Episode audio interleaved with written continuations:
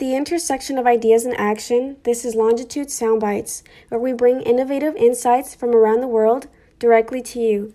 I am Mayra Samudio, Longitude Fellow from the University of Houston, and today I will be presenting a soundbite by Maria Guerrero, a business analyst in the technology consulting sector at Deloitte, and she will be speaking to us about presence and figuring out what it is we are truly interested in through her experience towards her consulting career.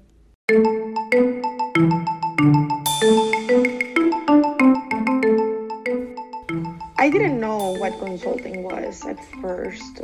When I first heard about consulting, I I thought it was like, wow, it's such a a sexy, amazing industry for really smart people. And, and I was like, there's no way in life I'm going to be doing consulting. Um, it's for really smart people, and I I'm not that smart. There's no way a company is gonna even look at me. I mean, it, it sounded nice, but I just let the thought go because I didn't think I was qualified enough. But I knew what type of job I wanted. Um, I knew what type of skills I had that, that I had developed throughout internships, which internships are a huge reason why I'm in consulting today because you start acquiring skills and you start going into different industries because that's what I usually recommend going to different industries while you're in college. Take one, two, three, four internships every summer, every semester, as much as you can because the opportunity of changing companies every six to three months, whatever the case is, it's, it's not going to go back once you graduate from college. You're going to take a full time job, and I mean, you're expected to stay there one to two years minimum. And if you want to move on, you move on. But every six to to nine months or three months, that opportunity as a student will it, it won't be there. So I took advantage of that, and I took as many internships as, as I could, and I was working different jobs just so I could experience hey, what does it feel to work for a logistics supply chain company? Do I like it? How does it feel? How do I like to be in sales? I did sales.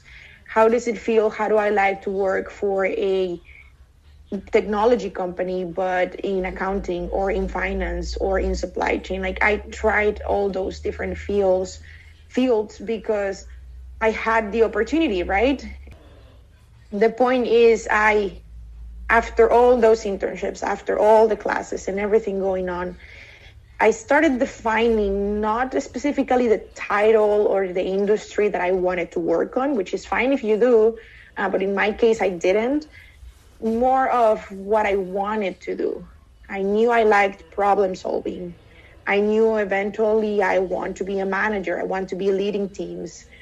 I like uh, continuous improvement, seeing seeing something that can be improved and how do I make it better. Ideas like that. Um, I started writing them down. That I'm a huge believer of. If you write something down, it's way better than relying on your own mind to like remember what did I say two weeks ago that I wanted to do. Whereas like I can go back to my notes and say like, hey, I uh, I heard about this new skill at work and I really like what I'm doing, and I think that's how you call it. Um, I'm gonna write it down just so I don't lose it. And you go back to your notebook and say like, oh yeah, these are some of the the things that I've been writing down across, you know, different semesters or internships, and you start shaping the type of position that you want. And for me, like I said, it was problem solving, being able to, you know, go in, find the issue and fix it. How do we continuously improve? I, I didn't know that consulting had all this, you know, these um, qualities as a job. I just knew this is what I want to do. What can give me uh, the, the satisfaction of doing all these things? And I think I went to the career center to talk about like, okay, this is what I want to do. What jobs can allow me to do this? And they mentioned, you know, consulting is one of them. Um, I didn't choose consulting. I think consulting chose me and um, just knowing what you want to do and, and being able to self-reflect and, and ask yourself like what is it that i want to be, be doing you know after college five years after college? Those questions that you need to sit down and give yourself time to ask yourself those questions i feel like that's the most important thing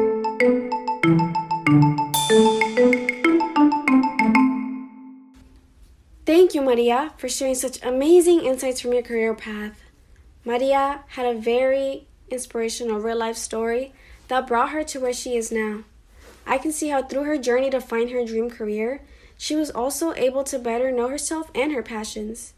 As much as Maria exudes confidence in her knowledge, I believe that part of that confidence is owed to the internships that she participated in. These internships were able to shape her into a person that can demonstrate her essence amongst many people in a career dedicated to work as a team. She was able to realize the value she brought to any company she works at because of her experiences, and through this realization, one is able to make their presence known at a company in a positive manner by being part of the team, but also playing other roles that make them essential to the team's success. This can only be done through one's true passion for one's career, as well as those experiences at internships that one isn't very fond of because something is learned at every opportunity taken and can only be put to further use into establishing a powerful presence. We can see this in Maria's story because when she first started, she wasn't so sure consulting was for her.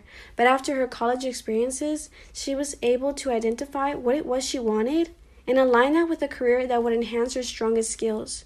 She was able to recognize her needs and wants for a job, which translated into a leader in the workplace. I believe Maria is ahead of the game per se, considering she was able to answer the hardest question, which is, what are you passionate about? If there's anything we can take from Maria's story, it's that college is a place to learn, but more than anything, it's an institution that allows us to better recognize our passions so that when our skills are put to the test, we can make our presence known.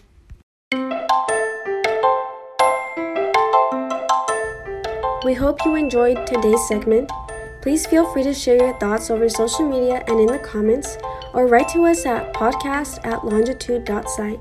We would love to hear from you. Join us next time for more unique insights on Longitude Soundbites.